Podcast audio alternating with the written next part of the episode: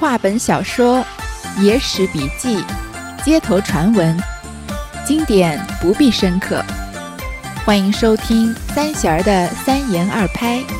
我们一起听听故事，聊聊人生。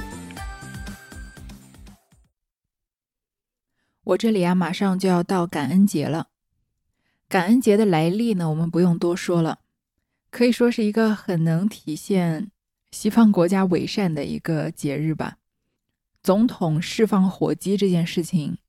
也是在我看来，这个全世界所有的仪式里面最荒谬的一种。但是这个节日的寓意还是好的，一家人相聚在一起，吃完晚餐，一起回忆今年最应该感谢的事情。我觉得每一年有一天用来做这件事情啊，这一年就不至于过得太绝望。因为过节放假，所以我下周要出远门去拜访朋友，所以下周停止更新两次。那既然只有这一次的更新呢，我也不想重新讲一个故事的开头，这样子下面一个礼拜都不更新的话，感觉在吊人胃口。我们就着像上次说新桥市寒武卖春芹那个故事一样，用一集的时间说完今天这个故事吧。那既然是感恩节呢，我就想要说一个关于报答恩人救命之恩的故事。这个故事是《寓世名言》的第三十四卷，李公子救蛇获称心。这个故事远远算不上精彩，而且有点俗套，其实就是说一个跟他的这个名字一样，就是说一个姓李的公子救了一条蛇，获得了称心如意的愿望，这么简简单单的一个故事。但这个故事放在现在讲还算是挺应景的。我平时是一个非常不关心新闻的人，不管是国内外的新闻我都不怎么关心，因为感觉好像新闻现在已经没有办法给我们带来什么好消息，就只是让人觉得更加焦虑而已，所以我干脆就去不去关心新闻了。但即使不关心呢，还是能看得到朋友圈有人转发，或者在各种各样的平台上面看到弹窗，好像最近有一个关于捕杀宠物狗的新闻，不知道他具体说的是什么，但一定是很残忍的事情吧。那想一想，在九百年前这个故事发生的朝代南宋啊，有人会因为一时怜悯之心去救一条蛇，有时候就会觉得人性并没有因为时代的进步、科技的进步而变得更好。好，这个故事啊，开头也是首诗，很简单，劝人修诵经，念圣消灾咒，经咒总慈悲，冤业如何救？种麻还得麻，种豆还得豆，报应本无私，做了还自受。其实很简单，就是说所有的事情都有它的原因。说我总是劝人啊，不要念经，也不用念什么所谓的消灾咒。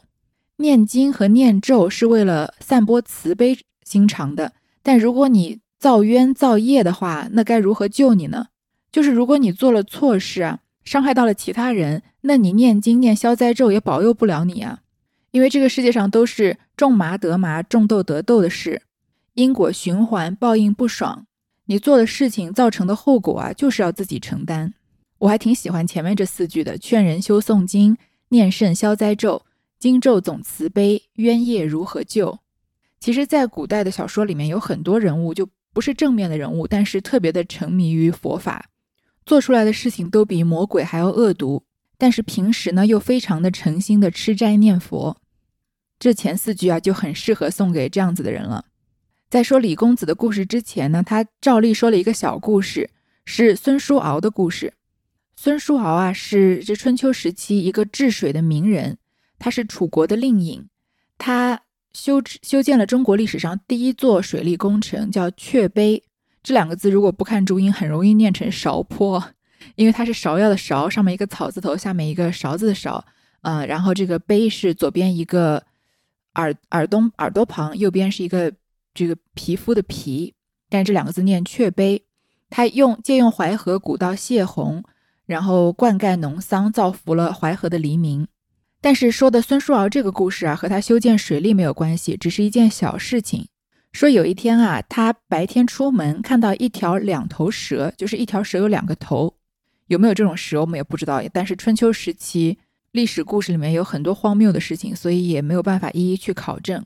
孙叔敖呢就用砖头把这个蛇打死，把它埋起来了，回家呢告诉他的妈妈说啊，我看来我死期就不远了。他妈妈就说，你为什么忽然这么说呢？这人好好的。孙叔敖说啊，我曾经听人说过，如果有人看到两头蛇啊，一定会死。那我今天就见到了，见到了两头蛇。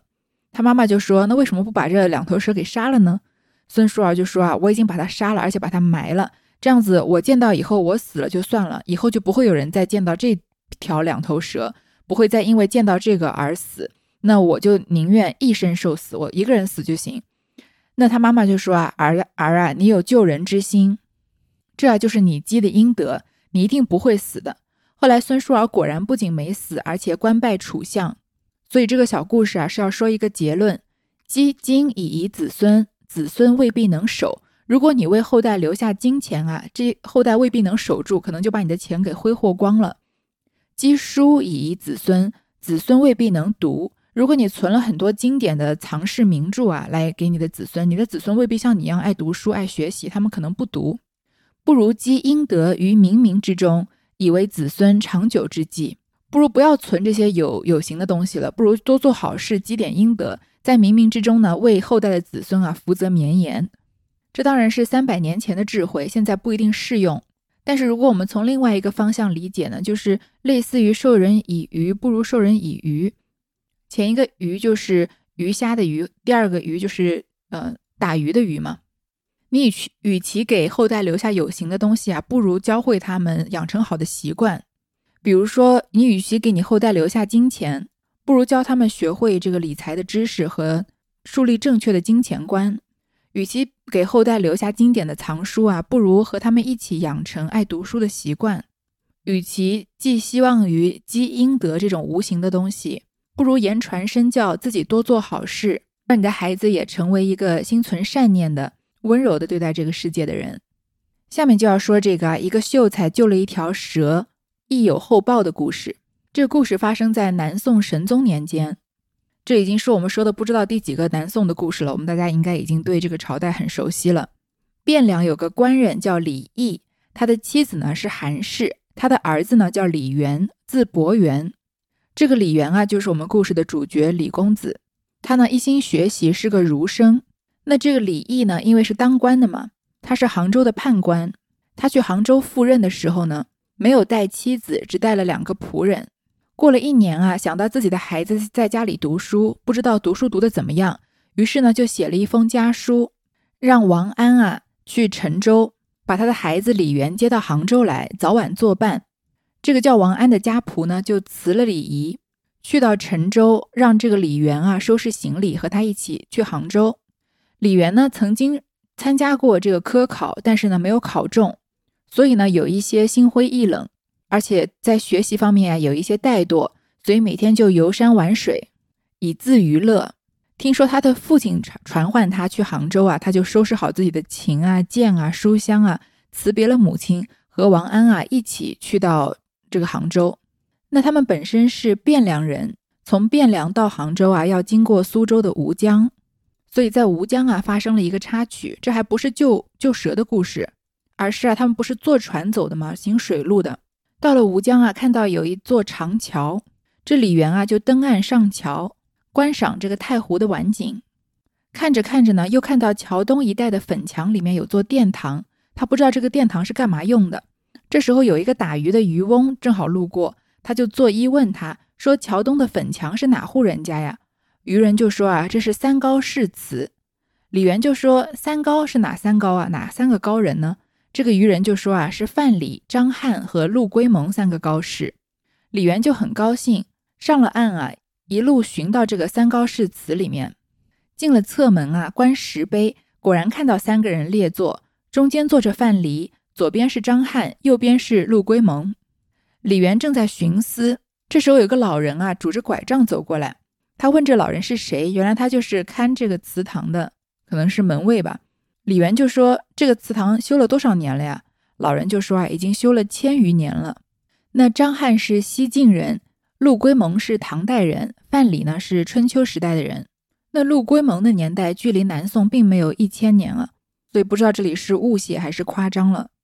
这李元就说啊，我听说张翰在朝是显官，但因为他思念家乡可口的鲈鱼和纯菜啊，于是就弃官归乡，一直到老啊也没有再走仕途，是急流中勇退之人，他是士之高士也。有一个成语啊叫纯鲈之思，就是出自张翰的这个故事，用它来比喻啊怀念故乡的心情。我们有些人会想，张翰是不是吃货吃到一个地步了，居然会因为想吃故乡的纯菜和鲈鱼连官都不做了跑回家去。这当然不是，纯鲈之思当然是个借口，他是因为不愿意卷入晋朝王室的八王之乱，所以借口啊秋风起思念家乡的纯菜和鲈鱼，写下了一首著名的《思吴江歌》：秋风起兮木叶飞，吴江水兮鲈正肥，三千里兮家未归，恨难尽兮仰天悲。那因为他这个 一, 一心要走呢，于是他就离开了这个官场，这个奉了皇帝的命啊，这个归隐家乡了。所以在李元看来啊，这张翰是个急流勇退的人，确实能称得上是个高士。那陆龟蒙呢，他是绝代诗人，他隐居在吴淞江上，只以养鸭为乐，也可以称之为高士。这陆龟蒙呢，就是唐朝著名的诗人和农学家，他和另一个诗人叫皮日休啊，并称皮陆。不过唐朝著名的诗人实在是太多了，所以皮陆都不算是最有名的。但在李元看来呢，他也能算是个高人，因为他也是在中年以后啊就归隐故里，以养鸭为乐了。那李元认为这个三高词里面唯一一个不能称得上是高人的是谁呢？就是这个范蠡。我想这三个人里面大多数人应该就是对范蠡更熟悉一些吧，因为如果听西施的故事，那就绕不开这个叫范蠡的人。范蠡啊，是春秋末期著名的政治家、军事家，也是很著名的商人。他呢，因为呃虽然出身贫贱啊，但是他博学多才，文武双全。那因为他不满当时楚国政治黑暗和当时楚国里面非贵族不得入仕这样的呃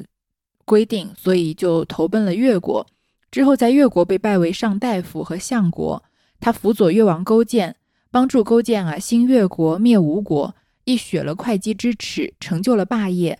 后来又被封为上将军，在功成名就之后啊急流勇退，遨游于七十二峰之间。传说呢，他还带走了西施和西施两个人，嗯，在这个祖国的美好山河之中这个兜兜转转啊，最后定居了西湖。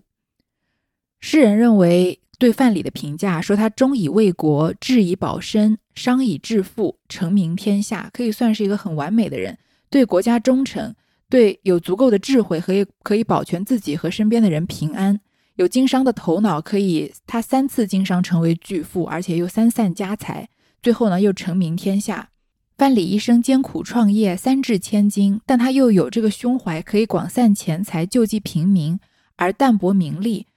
而且他巨大的经商思想理论有很大的影响力，在范蠡去世后啊，逐渐被后世尊为财神或者商祖，很多生意人啊都会供奉他的塑像和画像。但是看上去这么完美的履历表背后啊，是李元认为他不配称得上是高人的形象。他认为范蠡虽然是个贤臣，但是他是吴国的仇人，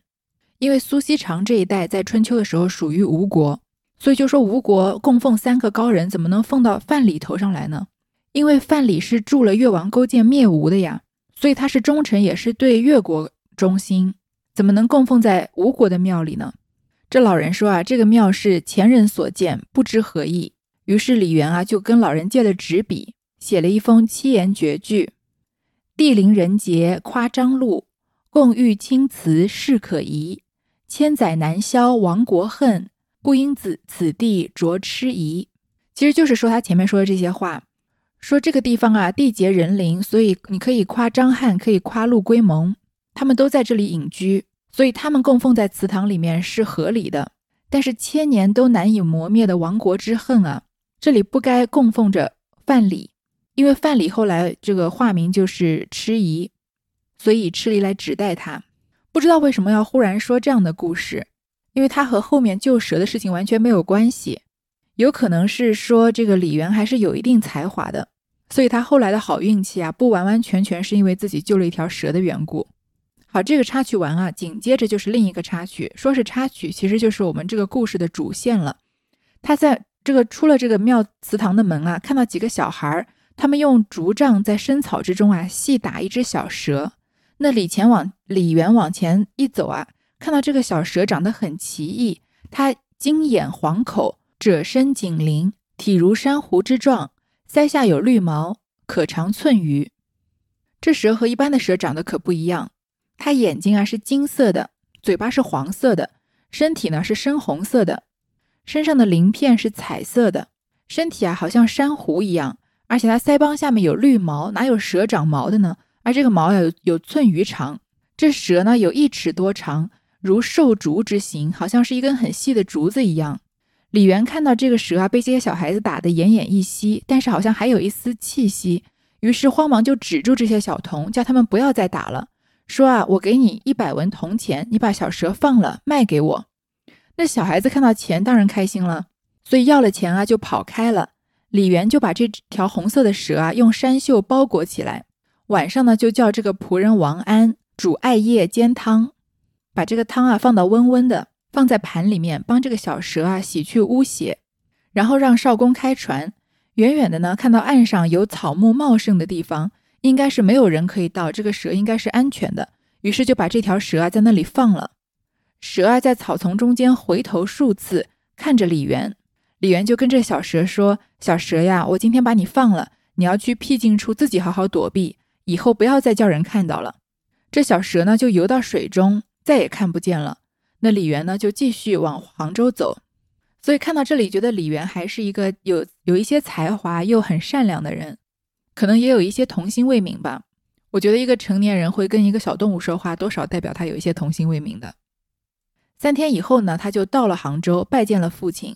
父亲呢就好好的问了一问他的学业，李元啊就一一对答，父亲心里很高兴。他在父亲工作的衙门里面啊住了几日，于是就跟父亲说啊，母亲在家早晚无人侍奉，所以我想要回家，而且呢我要就复春选，我要去继续再考科举了，上次没考上嘛，还要再去复读再考一次。于是父亲呢又让王安送他回汴梁。这一次啊又到了吴江的附近，想起之前啊观赏吴江的山色风光，觉得很不舍。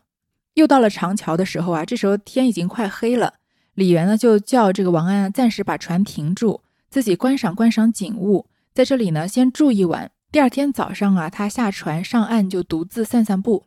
看着西湖的美景啊，湖光潋滟，山色空蒙，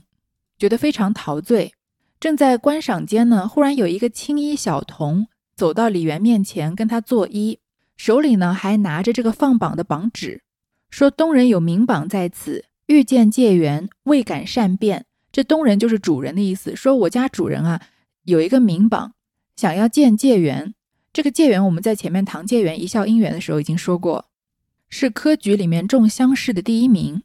但是这李元并不是介元啊，他就问说你的主人在哪里。这青衣小童啊就跟他说，在这个桥的左边，在等着你过去。这李元又看到这个名榜纸上啊写说学生朱伟景业，就说我是朱伟，我在这里恭敬的等你回复。这李元就说你主人是不是认错人了呀？这青衣小童就说啊，正是要见你，怎么可能错呢？这李元就说啊，我是来自江左的，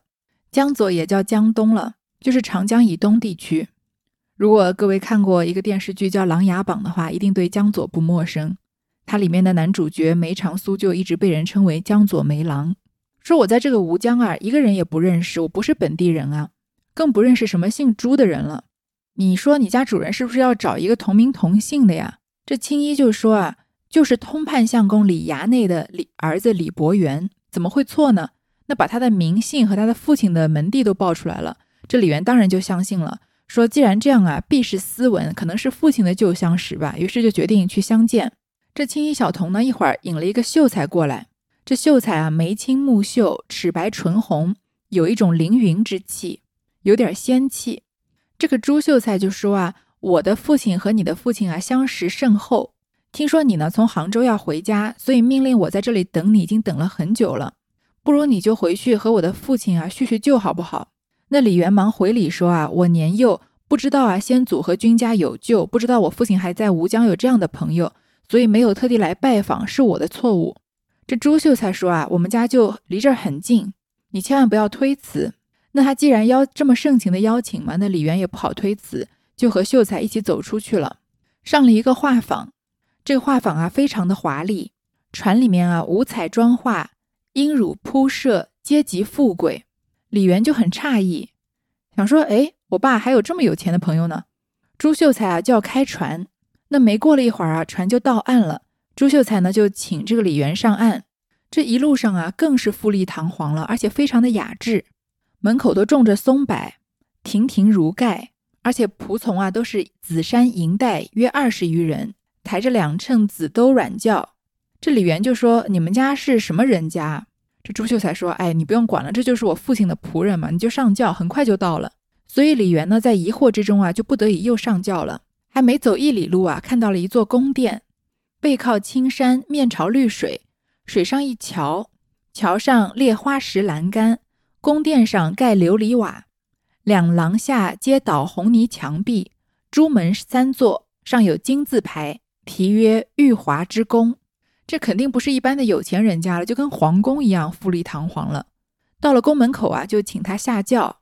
李媛这个时候已经连一步都不敢走了，这种感觉就类似于我们普通人去一个很高级的商场，稍微胆大一点的呢，进去逛的时候就是不敢翻这个衣服的吊牌，因为也知道自己买不起嘛。那要是更露怯一点的呢，就连门都进不不会进去了，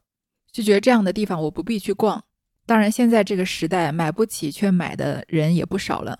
那李媛呢就比那样的感觉还要极致很多，他连一步都不敢动，在那儿发抖，这就是露怯了。宫里面啊有两个人出来相迎，他们头上啊都顶着貂蝉冠，身披紫罗兰，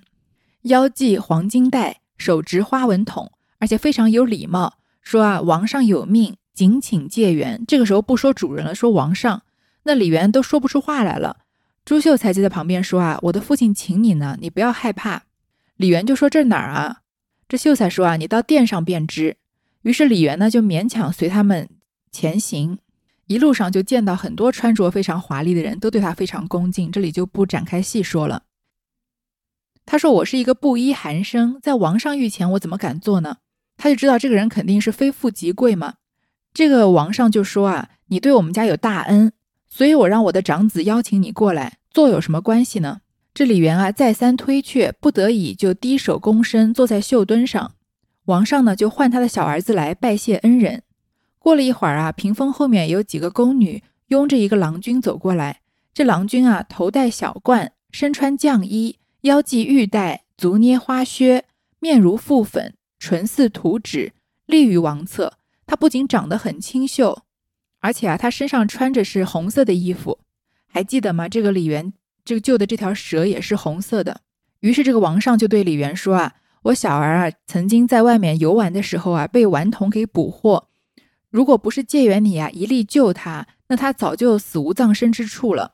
我们合族上下都非常的感恩戴德，一直希望报答你。既然这样能见到你啊，那我的儿子就可以正式的拜谢你了。这小郎君呢就近前下拜，李媛就慌忙打礼。这王就这个时候说啊，你是我无儿的大恩人也，一定要受这个礼。于是就让左右的人啊扶住李媛，一定是受了这个呃小王的礼了。李媛就仰视着前面说话的这个王者，他满面虬髯，目有神光，左右之人形容皆异。他这个时候才想起，才这个领悟到啊，这个地方原来是水府龙宫，他见到的人啊就是龙王。旁边站着这个少年郎君啊，就是之前在三高市祠后面救的小蛇。李媛这个时候连忙向龙王也行礼。龙王起身啊说，这里不是招待恩人的地方，你进入宫殿之后呢，喝杯酒，我们有酒水招待。那酒席自然又是极尽奢华之能事。这偏殿啊也是金碧交辉，而且有龙灯凤烛，玉炉喷陈麝之香，秀幕飘流苏之带，又富贵又雅致。这李媛连连坐都不敢坐，王就让左右啊扶着李媛上座了。两边啊仙音缭绕，有数十美女执着乐器依次而入。前面执宝杯盘敬酒献果者都是绝色美女，到处闻到的、啊、都是异香馥郁。李媛啊不知所措，如醉如痴。这龙王呢就让自己的两个儿子，一个是来接他的这个吴秀才，一个是被他救的这个小儿子嘛，给这个李媛敬酒。桌上啊盛酒的器具和盛水果的这个器皿呢，都是玻璃、水晶、琥珀、玛瑙。他们演奏的歌啊，也不是人间能听得到的，好像仙音一样。吃的呢也是美味佳肴，从来都没有吃过。李元不知不觉啊就大醉了，就跟这个龙王拜谢啊，说我实在不胜酒力，趴在地上起不来了。这王呢就让侍从把他扶出殿外，到这个客馆安歇。等到李元酒醒的时候啊，这个已经天快黑了，因为他出门的时候是一大清早嘛，他赶快站坐起来啊，又看到床这个房间又是很豪华，就豪华的事情我们就不再多说了。总之他就到了一个很豪华的地方嘛，别人就安排他洗漱完毕。晚上的时候呢，朱秀才又来房内相邀，李元就说啊，哎呀，我喝得太醉了，失了礼仪。朱秀才说啊，我们没有什么好酬谢恩人的，希望你饶恕我们这个待客不周到的这个罪过。父王等你啊，到偏殿尽善。又引李元去见龙王，说啊，你且宽心怀，在这里住几天再走也没关系。李元就再拜，说非常感谢龙王的厚意啊，但是我的父亲是让我回去侍奉母亲的，而且我还要去参加科举考试，所以这里不敢久留，就只能告退了。这龙王说呢，既然解元要走，我们也不敢留你，虽然我们有鲜素之物，鲜就是布匹嘛，素就是粮食，就说我们这些有形的东西啊，都不足以报你的大恩，但是呢还是希望给你一些，希望你能笑纳。李元就说，哎，不要不要不要，我奢求不了这么多，平生但得称心足矣。关键词说我这一辈子啊，只要活得称心如意就够了。这龙王就笑了，说啊，原来你要娶我女儿为妻啊，那我怎么能不奉命呢？但是三年之后啊，你一定要让我的女儿回来。我们读到这里就很奇怪啊，李元说平生但得称心足矣，说他一辈子活得称心如意就行了，龙王怎么会把他翻译成他要娶他女儿为妻呢？原来啊，他的女儿正好就叫称心，世界上竟然有这等巧合，看来缘分来了真的是挡也挡不住，随便说一句话就能娶个老婆。过了一会儿啊，众侍女就簇拥一个美女到李元跟前，李元偷偷的一看啊，哇，前面那些侍女都已经美得不行了，这个美女呢是倾国倾城之貌，沉鱼落雁之容。龙王就指着这个女孩子说啊，这是我的女儿叫称心，既然你要求她做你的妻子呢，愿奉己肘，她自然愿意成为你的妻子，己就是簸箕，肘就是扫帚嘛，就是安心的做你的妻子，为你把家里操持的这个干干净净，井井有条。李元呢就继续拜这个龙王，说我所说的称心啊，并不是指你女儿，这个误会大了，我是说啊，我希望一举登科，以称此心，我要好好的努力，通过自己的努力考上一个功名，这样我就称心如意了。怎么可以奢望这个天女，这么天上的仙女来当我的妻子呢？龙王就说啊，我女儿小名就叫称心，既然我已经许给你啊，那就不能反悔。如果你想要考取功名，你只要问这个女孩，只要问我女儿就可以，这件事情也可以办到。于是呢，他就让这个朱秀才，也就是自己的大儿子，送了这个女孩和这个李元一起走。李元啊就再拜谢，这朱秀才呢就引李元出宫，来到船边啊，看到这个女孩子已经改了素装，先在船里面。这朱秀才就说呢，尘世阻隔，不能远送你，希望你一定要保重。李元就说啊，你的父王是何方神圣，我希望知道他的名字。朱秀才就说呢，我父亲是西海群龙之长，多立功德，奉玉帝敕命，另守此处。就说他父亲其实就是西海龙王了，天上的神仙，或者说是水里的神仙吧。但是这个事情啊，国家机密，你千万不能泄露天机，泄露了就会遭大祸，你也不能跟我的妹妹过度的讨论这件事情。李元呢当然要一一听话了，朱秀才又送又送了他一包金珠。这时候啊，耳畔传来风雨之声，不知不觉啊就到了长桥边。其他的仆人呢就送女子和李元登岸，给了他金珠，然后又有十万火急的开船，两桨如飞，疏忽不见，一下子这个船就不见了。这个船开的好像是飞一样快，李元就好像做了一场梦刚醒一样，回头一看啊，这个女孩子在自己身边，非常的高兴。他就问这个女孩，你的父亲既然把你许配给我当我的妻子，你还愿不愿意跟我一起走？这女孩子就说啊，我当然愿意了，我奉了我父亲的命啊，要侍奉其肘。但是你不可以告诉你家中的人，如果泄露啊，那我就不能跟你长久的在一起了。李元呢就引了这个女孩子到船边，这仆人王安看到李元出去一天带了一个人回来，就觉得非常的奇怪啊，就接着李元进去说，主人啊，你一夜不回，我到处找也找不到你，都不知道你在哪里。李元就说啊，我是去见一个友人了，他邀我在湖上饮酒，而且呢给把这个女孩这个指给我当妻子了。那王安是个下人，也不敢仔细的问情由，就请这个女子上船，把金珠啊藏在行囊里面，收拾行船。回到了家乡呢，李元见了母亲，说完父亲的事情啊，就跪下来告诉母亲说，儿子在路上娶了一个妻子，但是娶妻要父母之命媒妁之言嘛，我擅自娶了这个妻子，没有得父母的命，所以不敢让他来拜见你。他妈妈呢倒是个很开明的人，说男婚女聘，古之礼也，你既然娶了娶了妻子，不如就领过来给我看看吧。于是呢，这个李元就让这个叫称心的女孩子拜见老母，大家都很开心。从搬回家以后啊，过没过几天，已经快要到考试的时候了。那李元看到这个叫称心的女孩子啊，聪明智慧，什么都懂，就问她说，之前你丈夫曾经呃，之前你父亲曾经说，如果我想考取功名，一定要问你，那你有什么可以指教我的呢？因为我很快就要去参加考试了，其实是明天早上就要考试了。他的妻子这个称心就说啊，今天晚上我先去把试题给你拿过来，你在家中啊先把文章写好，明天你已经知道文章，你已经知道题目了嘛，就把今天写好的文章再重新写一遍就好。这其实就是让他考试作弊的意思。那李元呢也没有什么底线，他就说这样正好，这题目从哪儿得到呢？这女孩子就说啊，你把眼睛闭起来，不要看。于是呢，李元就将信将疑。这女孩子回到房间啊，把门关起来，忽然听到一阵风刮起来，刮的这个帘幕啊都已经这个翻飞起来，卷起来了。过了几个小时呢，这个女孩子开门出来，手里拿着试题。李元非常的高兴，就用这个试题啊做了文章。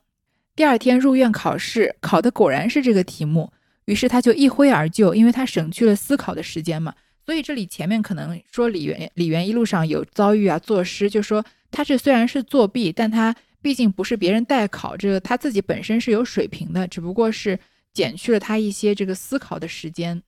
和省去了考场上可能发生的因为这个心理压力过大而不能正常发挥这样的一些突发情况。当然考试作弊，尤其是重大的考试作弊是万万不允许的。我还记得我高考的时候，考试是打乱了这个学校来考的，所以你前后左右的人你都不认识，也不知道他们是哪个学校的。然后在考数学之前呢，这个前面的女生突然回头来跟我说，你等会儿考数学的时候，考完把选择题写在纸条上传给我。我当时真的是吓得愣住了，居然有人邀请我高考作弊，而且让我把这个题目这答案写在纸条上传给他，那这对我有什么好处呢？而且我很想跟他说，就我的数学水平，我写在纸条上传给你，可能还不如你自己猜猜得准呢。所以我当场就回答他说不行。他听了之后觉得很惊讶，说不行，好像觉得考试作弊是个很正常的事情一样。但是他也就算了，因为也不认识，他也不可能在高考开始之前就说我让你作弊，你居然不跟我作弊，对吧？这不可能的事情。这就是考试前的一个小插曲了。但是我高考心情并没有受到这个插曲的影响，考数学的时候还是正常发挥，一如既往的考出了一个低分。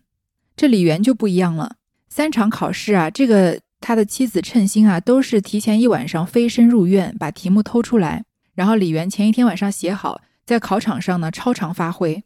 开榜的时候啊，他果然高中，任职江州签判，家乡里的人啊都来祝贺他。一年后啊，改除奏院，三年任满，除江南吴江县令。他就带着妻子称心啊和仆从五人辞别了父母去上任。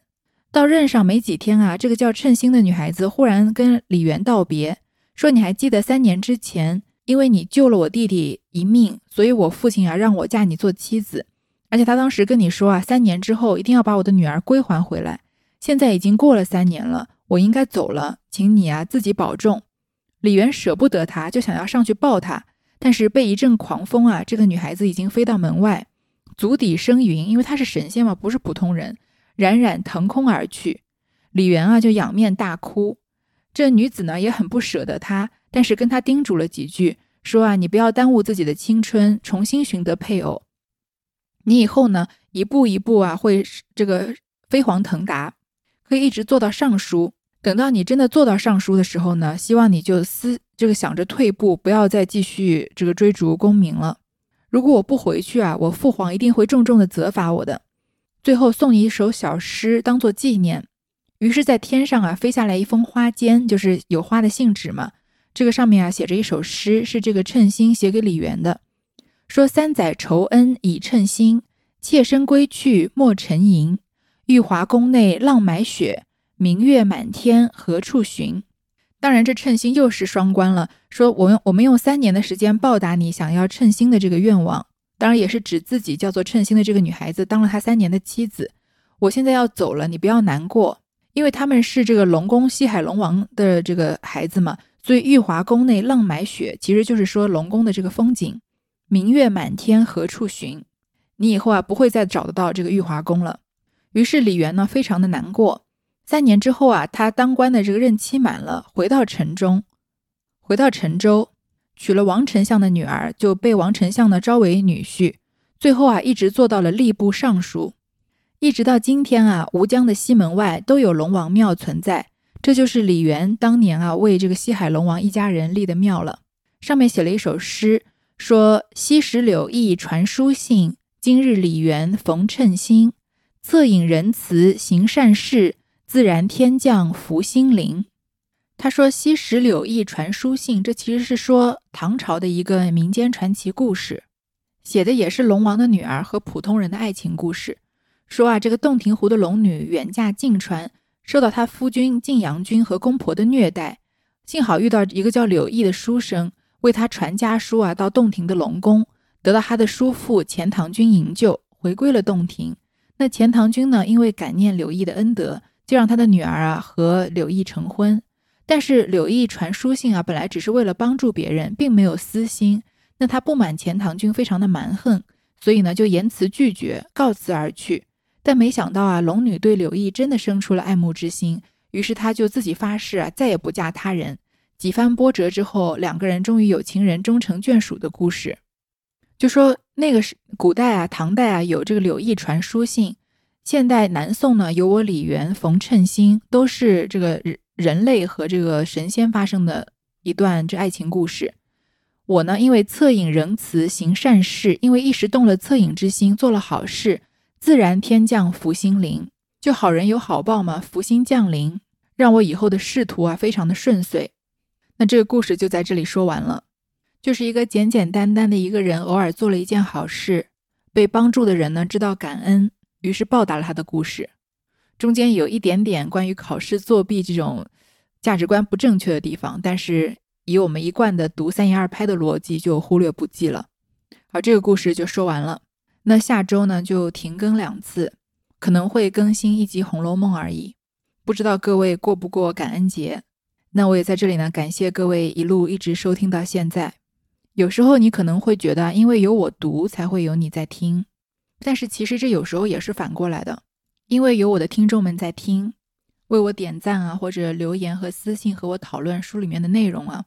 我才更有动力的读下去。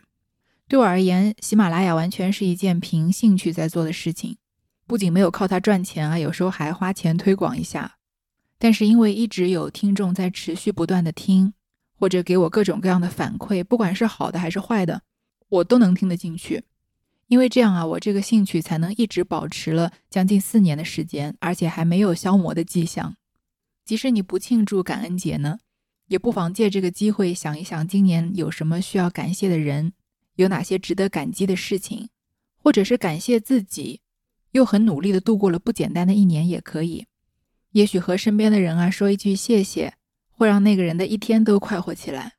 也可能这份善意啊会一直被传递下去。好，那谢谢大家，我们过一周以后再见了。